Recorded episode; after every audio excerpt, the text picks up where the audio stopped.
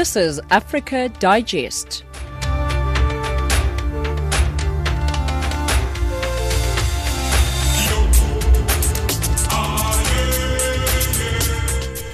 Good evening and welcome to Africa Digest. This is Channel Africa, giving you news from an African perspective. We're broadcasting from our studios in Johannesburg, South Africa, and we're available online on www.channelafrica.co.za.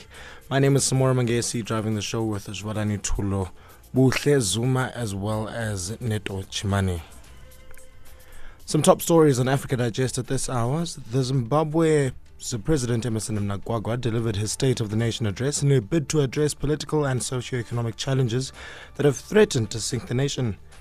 Nigerians have been urged to do away with bad attitudes and law, be law-abiding in their activities. And South Africa has joined the rest of the globe today in celebrating the International Day of Older Persons. We'll also be having your economic as well as sporting news a little bit later on in the hour. But right now, let's cross on over to the news desk. Here is Jwalani with your latest news bulletin. SABC News, independent and impartial. From an African perspective. Thank you, Samora. Good afternoon. Uganda's opposition lawmaker and presidential hopeful Bobby Wine has denounced the government's banning of a civilian use of red berets. The beret is a symbol of Wine's people power movement.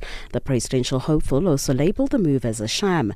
The government this month gazetted the red beret and other pieces of military wear as property of the state.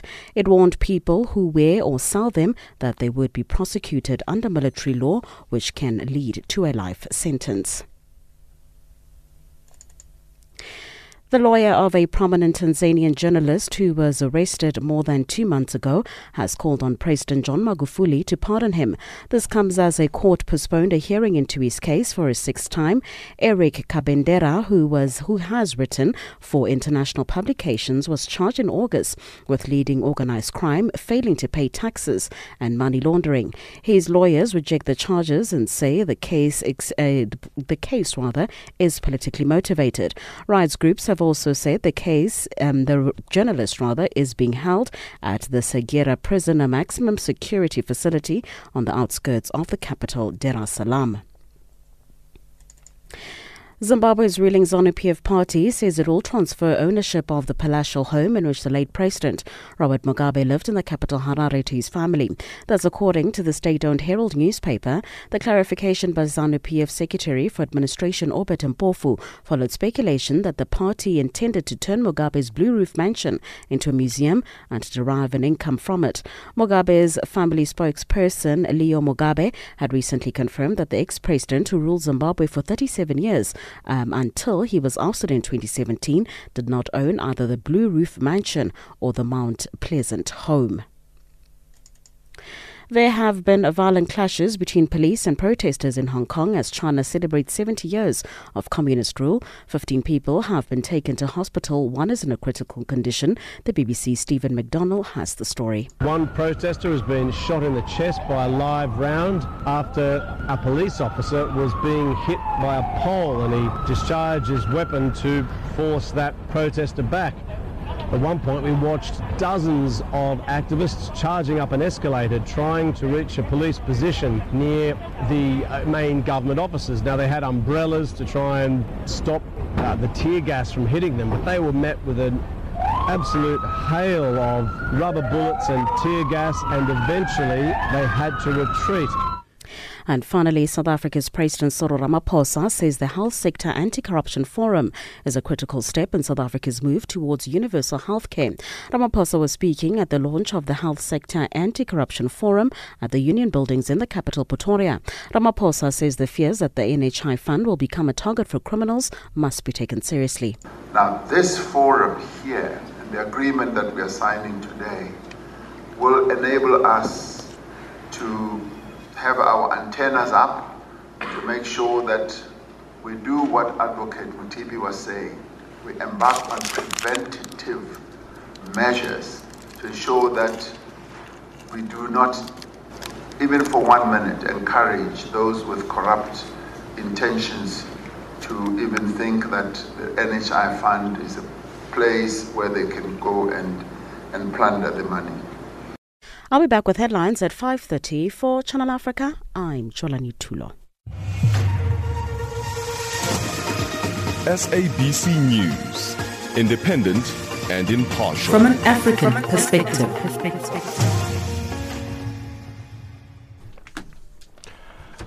Zimbabwean President Emmerson Mnangagwa today uh, delivered his State of the Nation address in a bid to address political and socio-economic challenges that have threatened to sink the nation.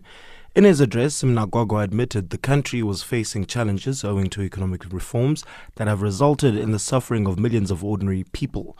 Mnangagwa pleaded with citizens to be patient as he undertakes to deal with economic uh, saboteurs who have created a three-tier pricing system. More from Simon Muchemwa, our, our correspondent based in Harare, Zimbabwe. During his State of Nation address, Sona in Harare on Tuesday, Zimbabwean President Emmerson Mnangagwa warned economic saboteurs against speculative tendencies. Mnangagwa's warning came on the backdrop of sharp exchange rate increases of the US dollar to the local currency, fueling sharp price increases in retail shops. This forced the Reserve Bank to freeze bank accounts suspected to have been used for money laundering. By then, the exchange rate of the US dollar to the RTGS had reached 1 to 20, a move that triggered increases in retail prices to levels beyond ordinary people. Mnangagwa had this to say. Government is equally pleased with the relative stability of the exchange rate over the past eight weeks. However, last week's events of exchange rate manipulation amounts to economic sabotage and should not be tolerated. We all need to adhere to the rule of law. Early this year, government banned the use of foreign currency when paying for services and purchasing goods locally. According to authorities, the demand for US dollar was creating an artificial foreign currency shortage, hence the reintroduction of the local currency in the form of RTGS dollar, mobile money, and bond notes. Despite all the changes, Zimbabweans have continued to shun the local currency, citing instability and inflation. In a bid to address these challenges, government has come up with a new law that seeks to punish businesses charging in US dollars of up to 30,000 Zimbabwean dollars or 5 years imprisonment. Mnangagwa added, Government has noted with concern the emergence of monopolies as well as cartels as they engage in unjustified price hikes. While government will not revert to price controls, we are nonetheless in the process of reviewing the Competition Act in order to introduce deterrent penalties. While the new administration led by President Mnangagwa has declared war against corruption, a few arrests and imprisonments have been made.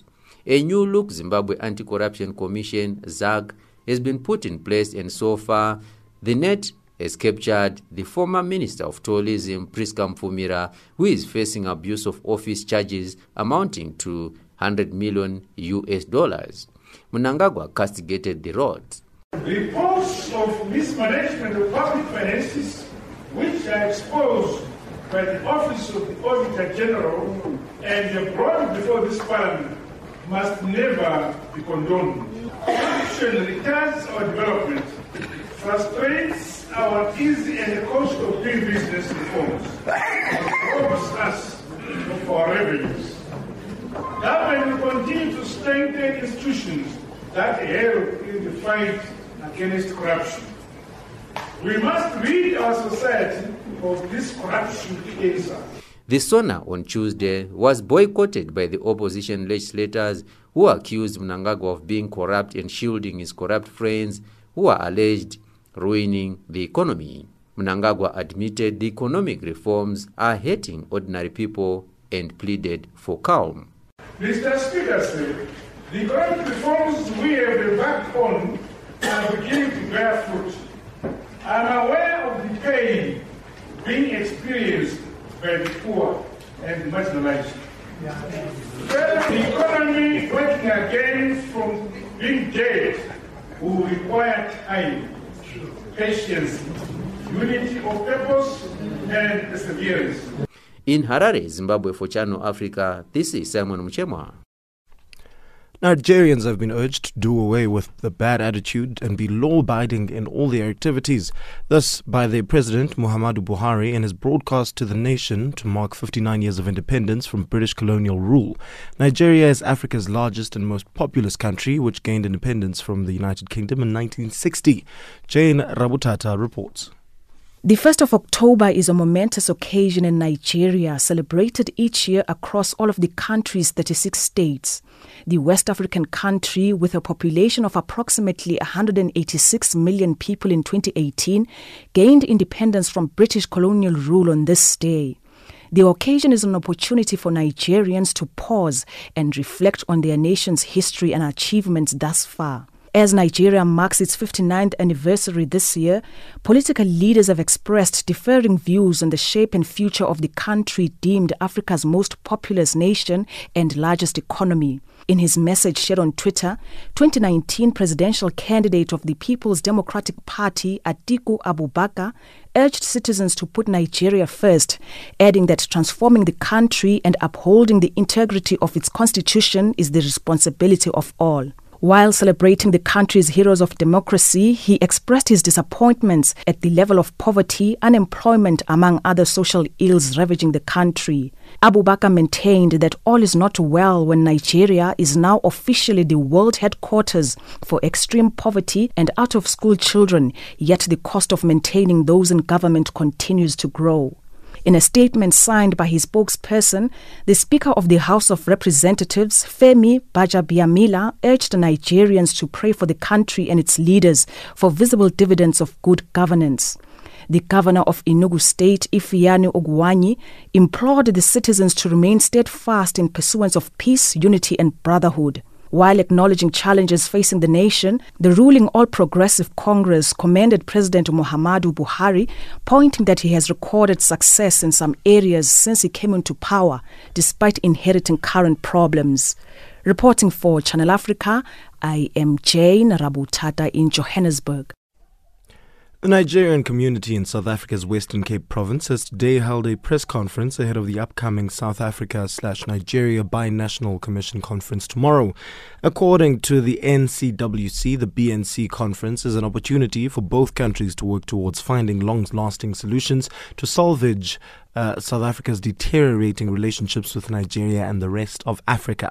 Today also marks Nigeria's Independence Day, and to discuss this further, we're joined on the line by Pastor Barry Uganale, environmental and human rights activist. Uh, Pastor, thank you very much for joining us. Thank you, sir, for having me on the line. Now, Pastor, could you tell us what the purpose of today's briefing is? Yeah, um, the purpose of today's briefing is that uh, as the NCWC, we felt that number one, uh, there was no use gathering somewhere in some hall in in Cape Town to maybe party when the two most important uh, economies on the continent in South Africa and Nigeria, uh, these nations were having very uh, serious uh, concern in terms of uh, their relationship against the background of the recent xenophobic attack.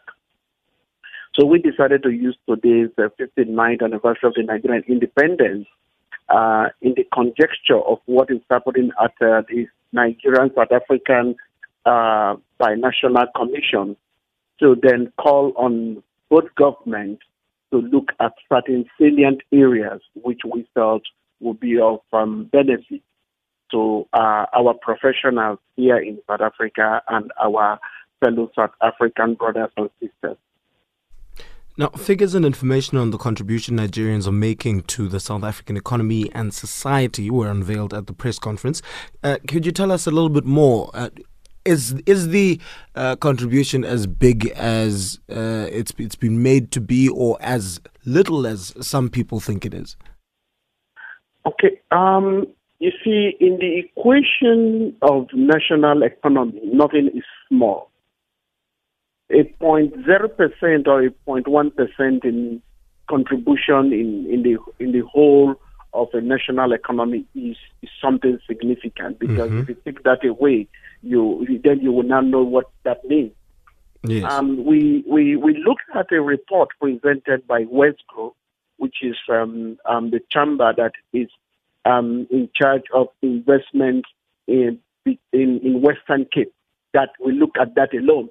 We look at the, the, the relationship or the investment between Nigeria and just the Western Cape alone. And then we just look at the latest report and we, we highlighted just one small bit exportation of fruits alone from um, Western Cape to um, Nigeria. And we are saying that those can happen mainly on the back of the um, businessmen, Nigerian businessmen that are here that buy fruits and send to Nigeria. And you're talking of just one quarter alone accounting for something in the region of about 24 point something million dollars. Now, when you break that down to the scale of individual farmers, when you break that down into one small sector alone, you would realize, and then if you measure that, that there are about 11 trading areas in which Nigeria features strongly between um, the, the Western Cape and South Africa as a whole, then you will realize that the contribution from Nigerians is not as small.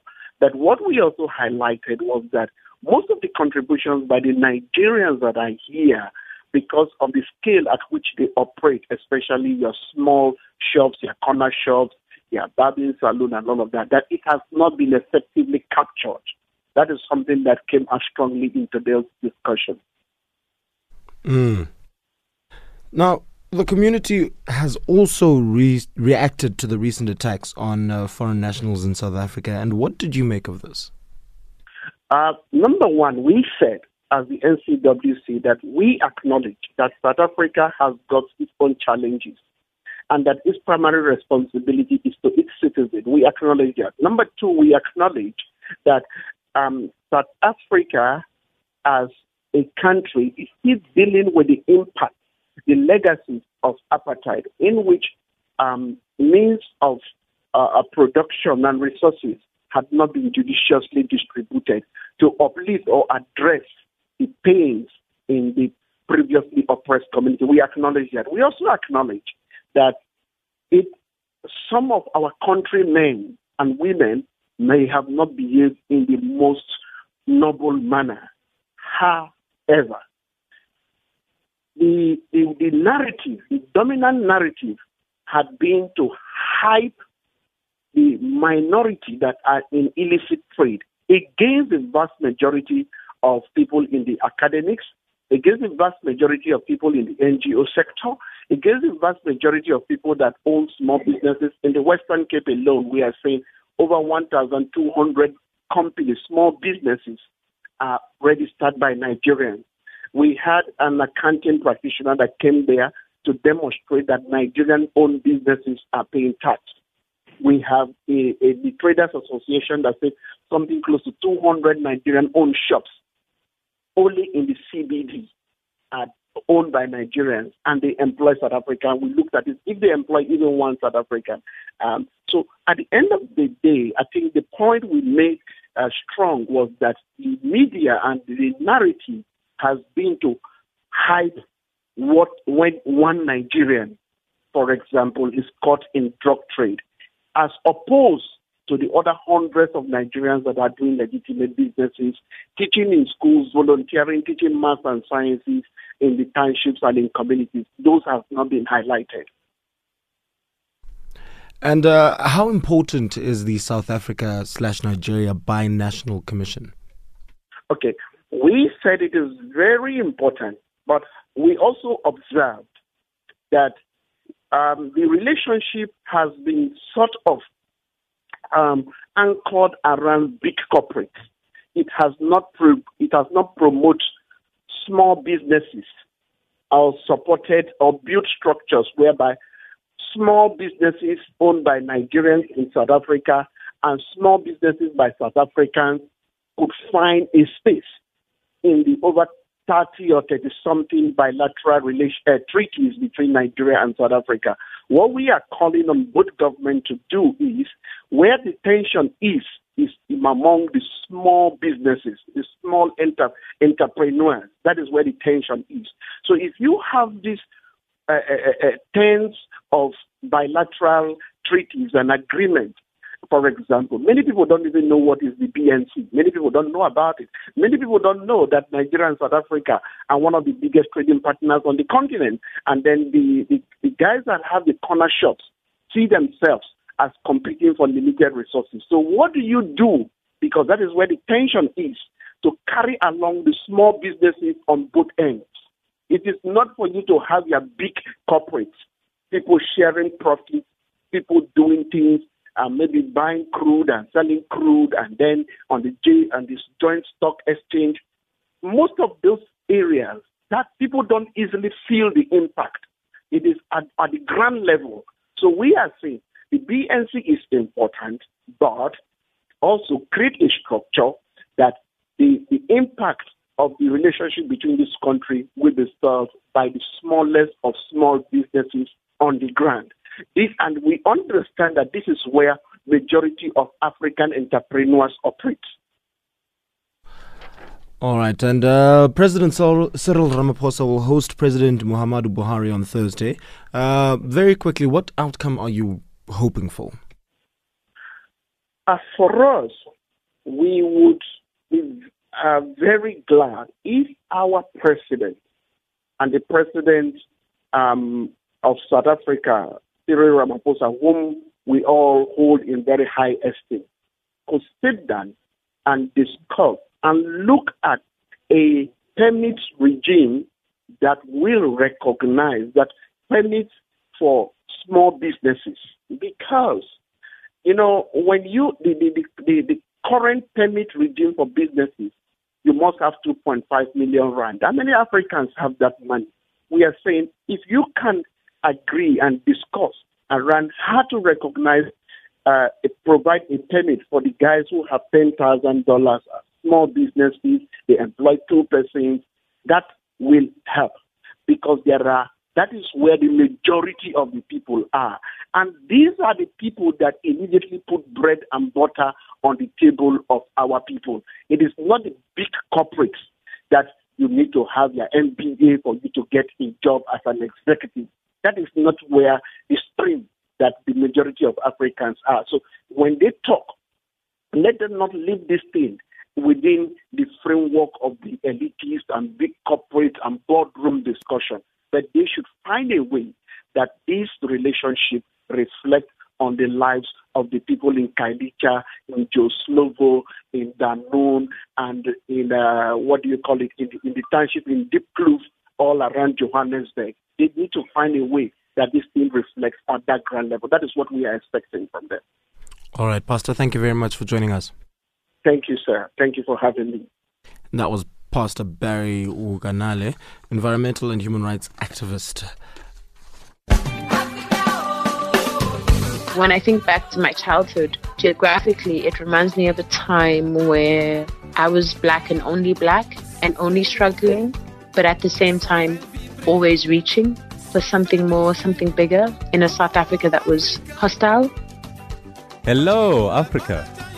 This is 1000 African Voices, and I'm your host, Avurengwi. Join me on Channel Africa every Thursday morning between 8 and 9, and on Saturday and Sunday morning between 9 and 10. Rise, Africa, rise. Channel Africa the voice of the African Renaissance. South African President Cyril Ramaphosa has lo- launched the Health Sector Anti Corruption Forum at the Union Buildings in Tshwane. The forum is a collaboration among various stakeholders in the fight against fraud and corruption in the health sector who will together uh, pr- prevent, detect, and prosecute fraud and corruption. It was established following the historic signing of the Presidential Health Summit 2018 Compact, which mandated government and social partners to work together to reform the healthcare system. Mahlangu reports.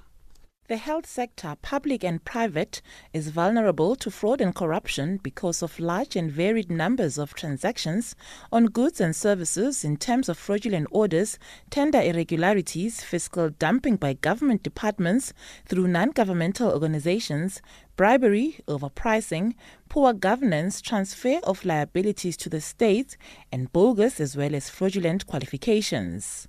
The Presidential Health 2018 Compact also directed that a whistleblowing policy be developed to ensure the ease of reporting to relevant authorities and that political interference should also be considered as a corrupt activity.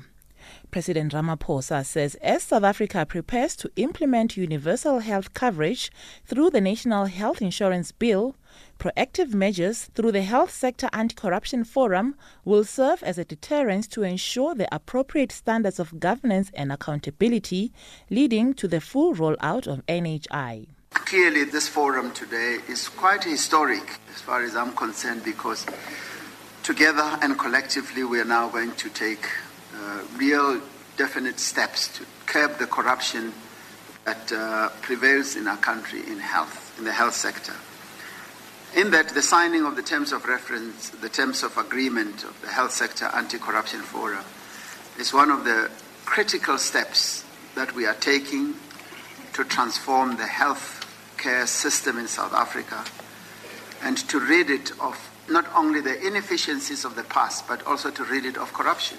This initiative and the report that was released yesterday, the Health Inquiry Report, are the concrete steps and ways that our country uh, should be taking and will be taking to reduce wastage, to reduce collusion, and to end uncompetitive behavior in the market. As many of us will know, that healthcare is uh, the third largest item of government expenditure. And yet there is a fundamental disconnect between what we are spending on healthcare and the health outcomes that our people are getting. We spend a lot of money, and the outcomes that they get are much more contained. At the end of the launch, the various stakeholders signed the terms of reference outlining the mutual support and cooperation they will lend towards the fight against fraud and corrupt practices in the health sector. Reporting for Channel Africa, I am Kantla Mahlangu in Johannesburg. When I think back to my childhood, geographically, it reminds me of a time where I was black and only black and only struggling, but at the same time, always reaching for something more, something bigger in a South Africa that was hostile. Hello, Africa. This is 1000 African Voices, and I'm your host, Avurengwi. Join me on Channel Africa every Thursday morning between 8 and 9, and on Saturday and Sunday morning between 9 and 10. Rise, Africa, rise. Channel Africa, the voice of the African Renaissance. Across the globe, every second, there's always a breaking story. What we want to achieve is a healthy and vibrant economy which can ensure full employment to our people. The government concurs with the views of the Black Economic Empowerment Council report that it is now necessary to make our policies on black economic empowerment more explicit.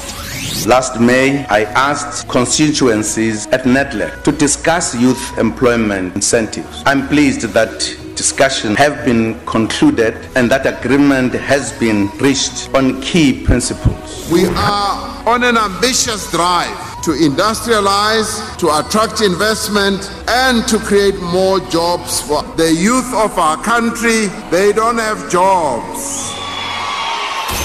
I've tried looking for a job for it's a year and a half now. The challenges were experience and the, the level of education which I have.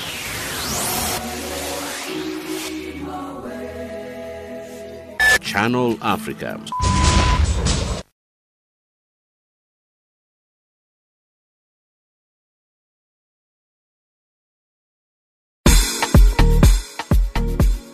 Welcome to Change Your Game on Channel Africa, the African perspective. We are coming to you from Johannesburg, right here in South Africa.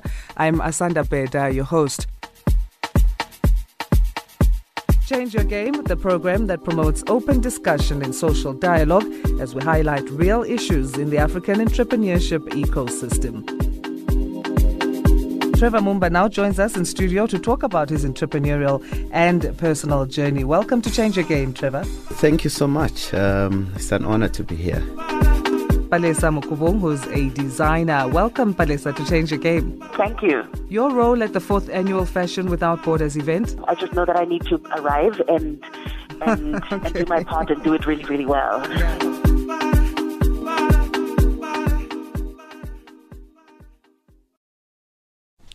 Right now it's time for your headlines. Here's Ujwalani Tulo with your latest.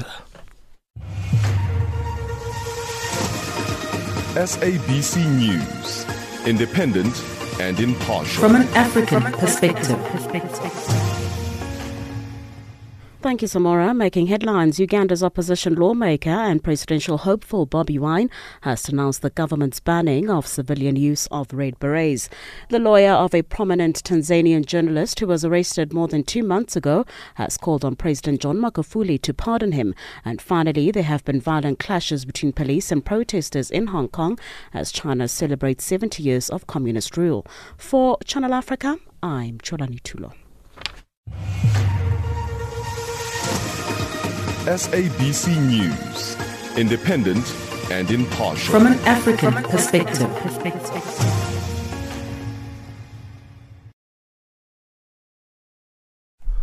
As the festive season draws closer, South Africa's Steyn City Foundation is gearing up to host yet another annual Delivering Happiness to Diepsloot.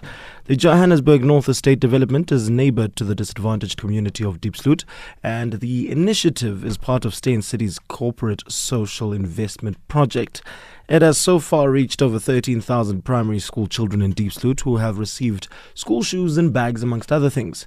Steyn City's approach has been to give back to the community, many of whom are employed at the development, and treat the children once a year. More from group head at Steyn City's marketing and events, Tammy Menton. The foundation was officially started, or unofficially started, should I say, about eight years ago, which was a direct instruction from both our developer and the founder, Douw Steyn, um, our developer, Giuseppe Plumari, to look at how we, as this massive big development, can be better neighbours. Actually, our closest neighbours are, in fact, uh, the Diepsloot community. And um, what we found quite jarring was, you know, this is happening all over the country where we've got, um, you know, massive big scale developments taking place on the doorsteps of um, townships that are, are in desperate need of finance and help. Um, so it seemed like a really wonderful opportunity to use this as a um, a way to be good neighbours, essentially. So Steyn City started um, looking at ways that we could directly affect the people that live there. Um, and it, it, it, resulted in a number of really wonderful initiatives, um, some of which are hugely successful and up and running already, and others which are in planning, which is wonderful. But just to name a few, um, the public partnership with um, a private partnership with the roads that are leading from uh, the Fourways area that are eventually going to end across Diepsloot. The idea of having cycle lanes and, and pedestrian lanes was born directly from the Steyn City Foundation, where um, we looked at how do we make it easier for people who live in Diepsloot to travel through to Steyn City. So a lot of those people that live there are going to ultimately be working here in Steyn City. Along with that was how do we increase the number of jobs that are going to be created and available. Massive opportunity at Steyn City to increase jobs and skills. So um, there was a, a, skills development centre which was founded. Um, I believe you've already had a, an opportunity to have a look at that. Um, and along with that came over 14,000 jobs, 15,000 jobs that's been created. So we knew we could do more. We're in a position where we're really fortunate. We've got some amazing um, stands available and property available, and we've got people that are buying in that want to contribute to uh, to Steyn City and to the, the, the, community.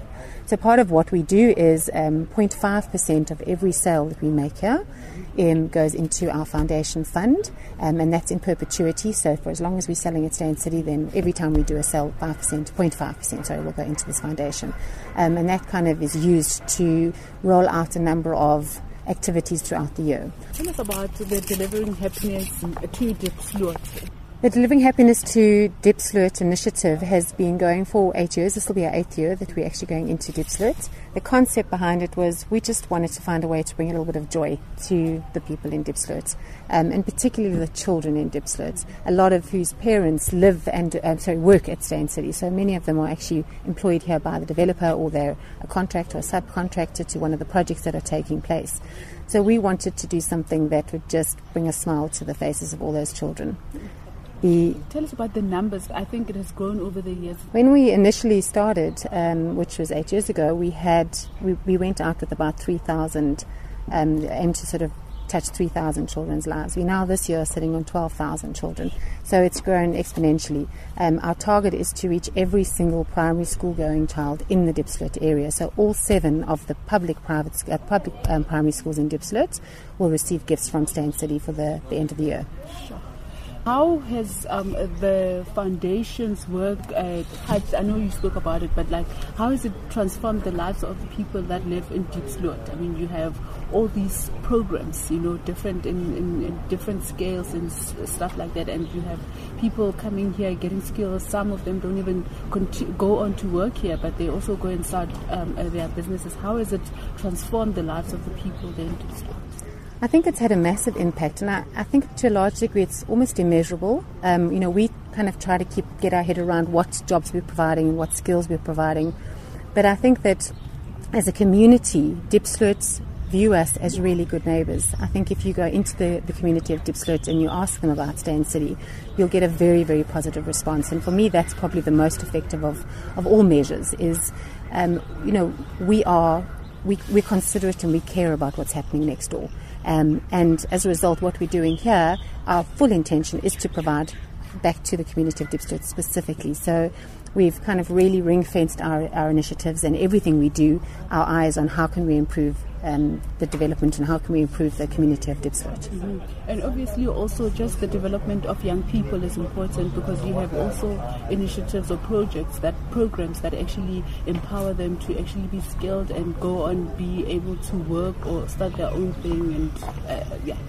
So the, the, the, the youth is a big a big factor for us. Um, we are very proudly involved in the Yes for Youth program, the Cyril Ramaphosa Yes for Youth program, and this year we've had uh, 70, 70. 70 um, interns that have come and worked here at Steyn City in various departments, all of which have over the year upskilled, um, some of which are going to remain as permanent staff, but the rest will go out with a skill set that they'll be able to translate into actual employment, hopefully, in the, in the years to come. Um, over and above that, within our own permanent staff that work here at Steyn City, and as I mentioned, we've got our contractors, our various contractors. So from a job skill set, uh, you know, we've created over 14,000 jobs, and our skills development centre obviously also looks at basic skills that we can help people that have had no formal training in any sector, and giving them an actual skill that can relate to money in their pocket one day. And that was Temi Menton, group head at Steyn City's marketing and events, and she was talking to Tuto Ngabeni. A bra made almost entirely of Rooibos tea bags has been created by a leading South African lingerie brand to shine the spotlight on breast cancer as the global health community marks World Breast CANSA Month this October. The Rooibos bra forms part of several other initiatives by the non-profit organization Cancer to create widespread awareness of breast cancer and other cancers affecting women. To discuss this further, we're joined on the line by Adele Du Toit, spokesperson for the South African Rooibos Council. Adele, thank you very much for joining us. Thank you so much. Good evening to you and to your listeners. Now, Adele, could you paint us a picture of how the numbers look like? How many women are affected by breast cancer in South Africa at the moment? So the stats say 1 in 27 women, but I'm sure it's much more because many women go undiagnosed that suffer from breast cancer. Mm-hmm. Um, and why was Rooibos tea specifically chosen for the material of this bra? What inspired the idea? So rooibos tea, an absolute national treasure, is not only good for your health in general, but it actually helps to fight cancer because it, it targets the root cause of cancer, which is inflammation. Mm-hmm. And uh, how many tea bags were used in the final design, and how did you collect them? Well, so in the final design, we used about 450 tea bags, but we used much more. I would say up to about a thousand and a half tea bags because there were many prototypes made of the bra, about four or five.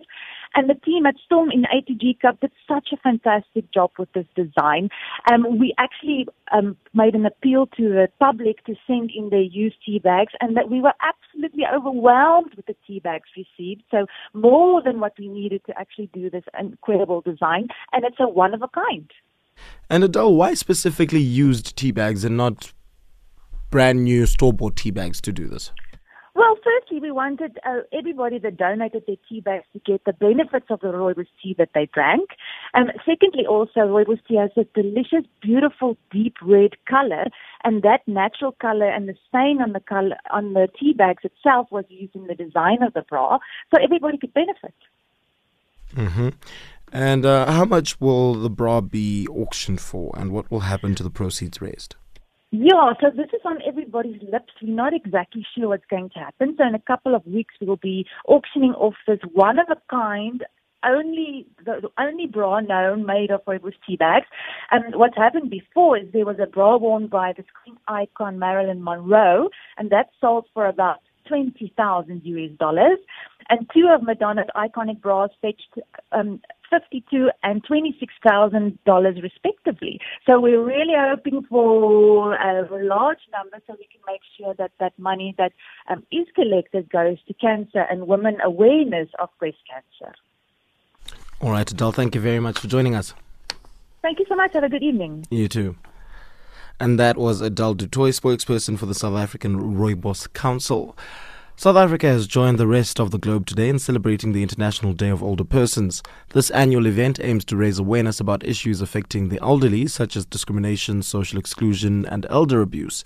Tasneem Farid is the operations manager at the non-profit organization, uh, the Association of the Aged.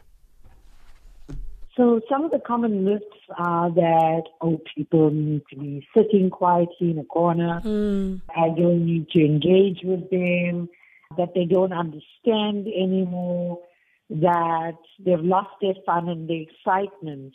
So what we at TAFTA try to do is we try to engage people with the other generations. We try to teach the youth how to interact with their elders within the community and how elders can remain as part of the family for as long as is possible. We also try to create an education and an understanding with regards to some of the debilitating illnesses that people do experience so that people can still interact with their elders. Sometimes if they are ill, then it's not as, you know, isolation in terms of the illnesses that the people have. Now, let's look at the stereotypes and the misconceptions and really how they shape the way that people then treat senior citizens. What are some of the major problems that you've come across as an association? I think loneliness, isolation, Mm. boredom, and a sense of helplessness. So older people like to be engaged. They, you've worked your whole life if you think about it. You've been Mm, busy. mm. You've been the caretaker, you've been the mom, you've been the dad. And suddenly when they don't have these roles or they're not engaged in, then those are very saddening items for them. And they really, they long for that closeness, for that sense of family, for being part of that experience. And uh, in terms of a day like this, what is the aim around this day, and what is it that the ordinary man on the street can do to sort of really pay greater attention to those specific vulnerabilities that you've noted? So what we're looking at is that, you know, currently there are over 700 million people in the world over the age of 60, and it's expected to grow to over 2 billion by the year 2050. So in a short space of time, that could account for me and yourself as well. So what we want to do is we want to change the way older people are seen in the community, and we want to create a future that has less hardships, that has more opportunities and growth and meaning for older people. So we want people to journey with the age of equality. So why do people who are older have less services, for example? Why do people who are older have less opportunities, for example? And what would an age friendly world look like? Mm, So, mm. for example, if you think about it, if you go to a shopping center and there's a mums and tots parking, but where would an older person park? Would they park close to the environment where they want to access their services, you know? And how far do they need to walk with their shopping bags, for example? These are things that an age-friendly society would do. What would the bank look like if a person is getting older in years, but they still, still need to access their money? Let's talk a little bit, Tasneem, about the work that you do as an organization in terms of defending those rights and, of course, raising awareness on uh, these vulnerabilities. What is the role that the TAFTA plays? So TAFTA's role is very much in terms of providing services on a day-to-day basis. We have things like our aging in place service, our home-based care service, our Meals on Wheels service. So these are services that go out within the community into a person's home. And that was Tasneem Farid, Operations Manager at the non-profit organization, the Association for the Aged, TAFTA, in South Africa, talking to Economy. So the time is now 17.45 Central African time. Let's cross on over to the Money Desk where Nosihle Zuma is standing by to let us know what is happening in the world of economics.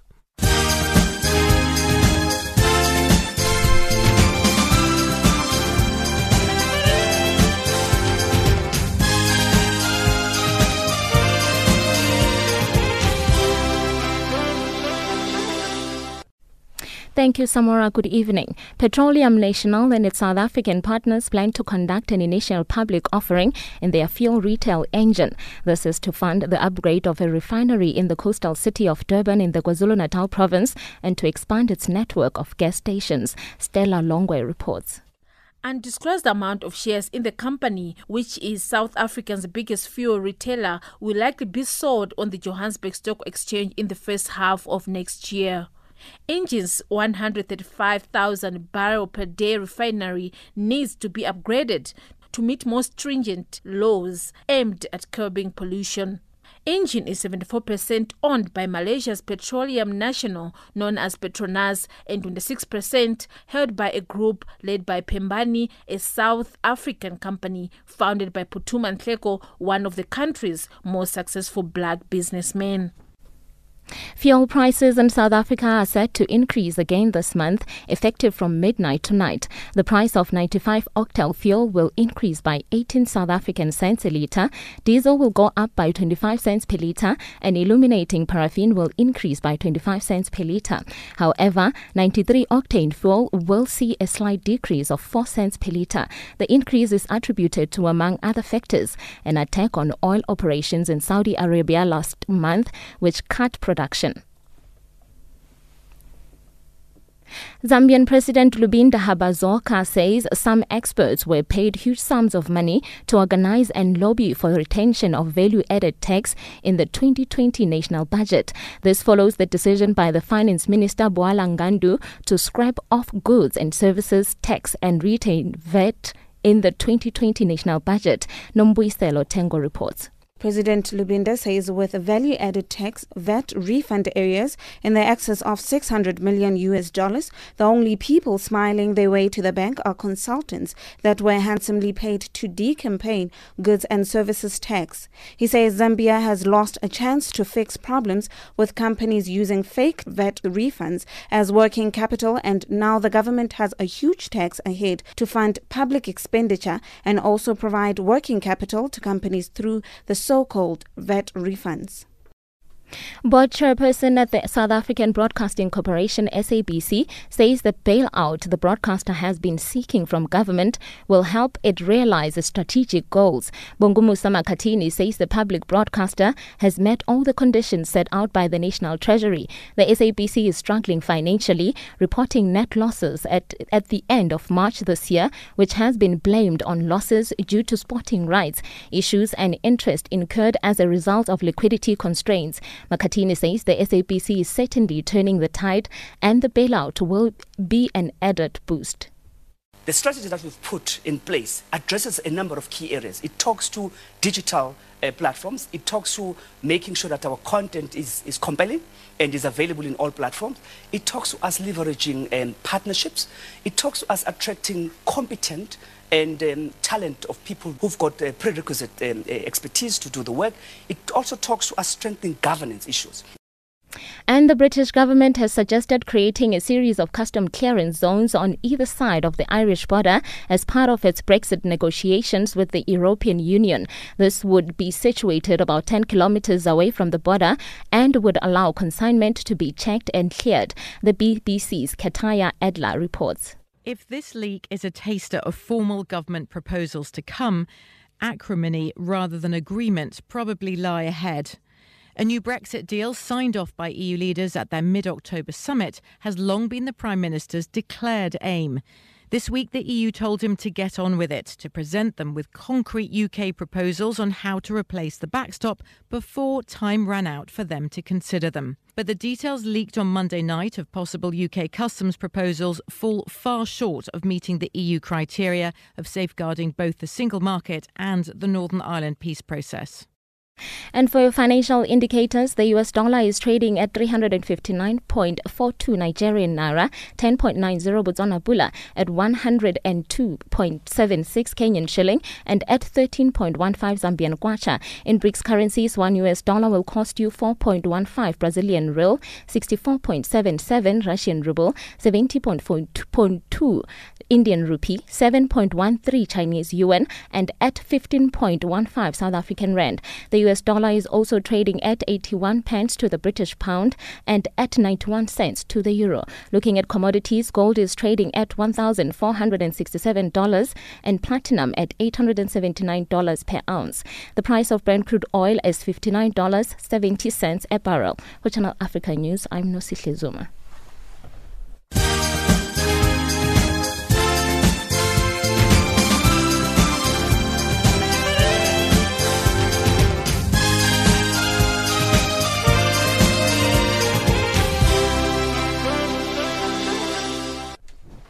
And right now it's time for your sport. Here is Neto Chimani.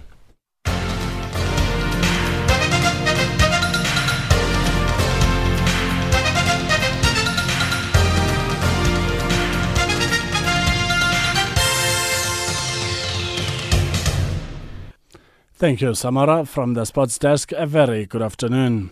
Starting off with netball news.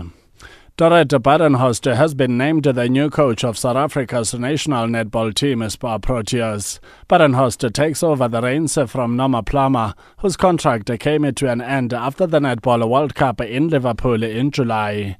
Badenhorst is a former coach of South Africa's national under-20 netball team and has also served as the second assistant coach to Norma Plummer at the World Cup in Liverpool.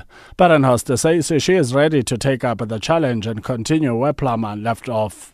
Um, it's a great privilege and a great honor to um, coach the um, Spar Protea team. Um, like you said, um, it's not going to be easy, especially not the first three months, um, playing in three big competitions. first one, Africa Cup, in two weeks' time. not a lot of time for preparations. And yeah, Africa never easy to play against, but yeah, a, a, a, great opportunity and challenge for us to make sure that we just build on what Norma um, did for our country, and we not um, shouldn't go backwards, but we need to go forward and make sure that um, we just um, become better and better in world netball. Badenhorst will be assisted by former player and current Tshwane University of Technology varsity netball team coach Dumisani Chauke. Chauke, who retired in 2015 and has been impressive in her young coaching career, and says she is looking forward to, to the new chapter. I'm also looking forward to, to this new chapter in my uh, very young netball coaching career, um, and I cannot wait for, for the, the whole adventure just to unfold itself and, and yeah, give back to, to the netballing community of South Africa and assist in growing the sport in our country. The first assignment for the coaching staff is the Africa Netball Cup, tournament taking place in Cape Town from the 18th to the 22nd of October. That will be followed by a test series against England, also in Cape Town, from November the 29th to December the 1st. In tennis news, world number one Novak Djokovic blasted past qualifier Alexei Popyrin 6-4, 6-2 today to reach the second round of the Japan Open Tennis Championships in Tokyo. Playing in his first singles match since retiring from his US Open fourth round match with Stan Wawrinka due to a left shoulder issue, the Serb showed he was fighting fit as he fired seven aces and won 84% of points on his first serve. Meanwhile, top seeds Ashleigh Barty and Naomi Osaka cruised into the last 16 of the China Open with straight sets of victories in their second round matches in Beijing today. In football news, the South African Premiership side Cape Town City coach Benny McCarthy believes that Bafana Bafana striker Percy Tau can shine in the UEFA Champions League when his Belgian team Club Brugge, play against Spanish giants Real Madrid in the group stage match at the Santiago Bernabeu Stadium in Madrid tonight. Real are the Champions League record holders having won the tournament record 13 times. Tau is likely to start for his new team tonight. Percy Tau, those are players that I know would get into Europe and will stay there for a long time because they've got the Lucas factor, Lucas Radebe, Mark Fish, Shaun Bartlett, Quinton Fortune, Benny McCarthy, Sibusiso Zuma, Siyabonga Nomvete, um, Hudramas, Schillaci, Steven Pienaar. Um, these are players who went to Europe and made a career. 10 years or more. And that's what I'm, and he's, he's got what that crop, the late shoes, Michelle, Chippa Masinga, he's got a little bit of that. What we had, he's got. And Percy Tau's definitely got, that's why he's playing Champions League football. This is Channel Africa, and I'm Neto NETO Chamani.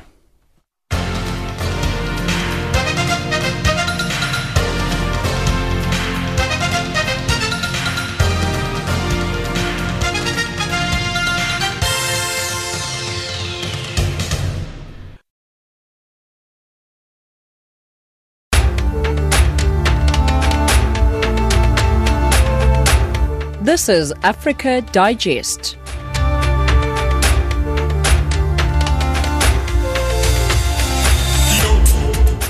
And that wraps up Africa Digest for this hour. Be sure to join us again in an hour's time from 1900 hours Central African time.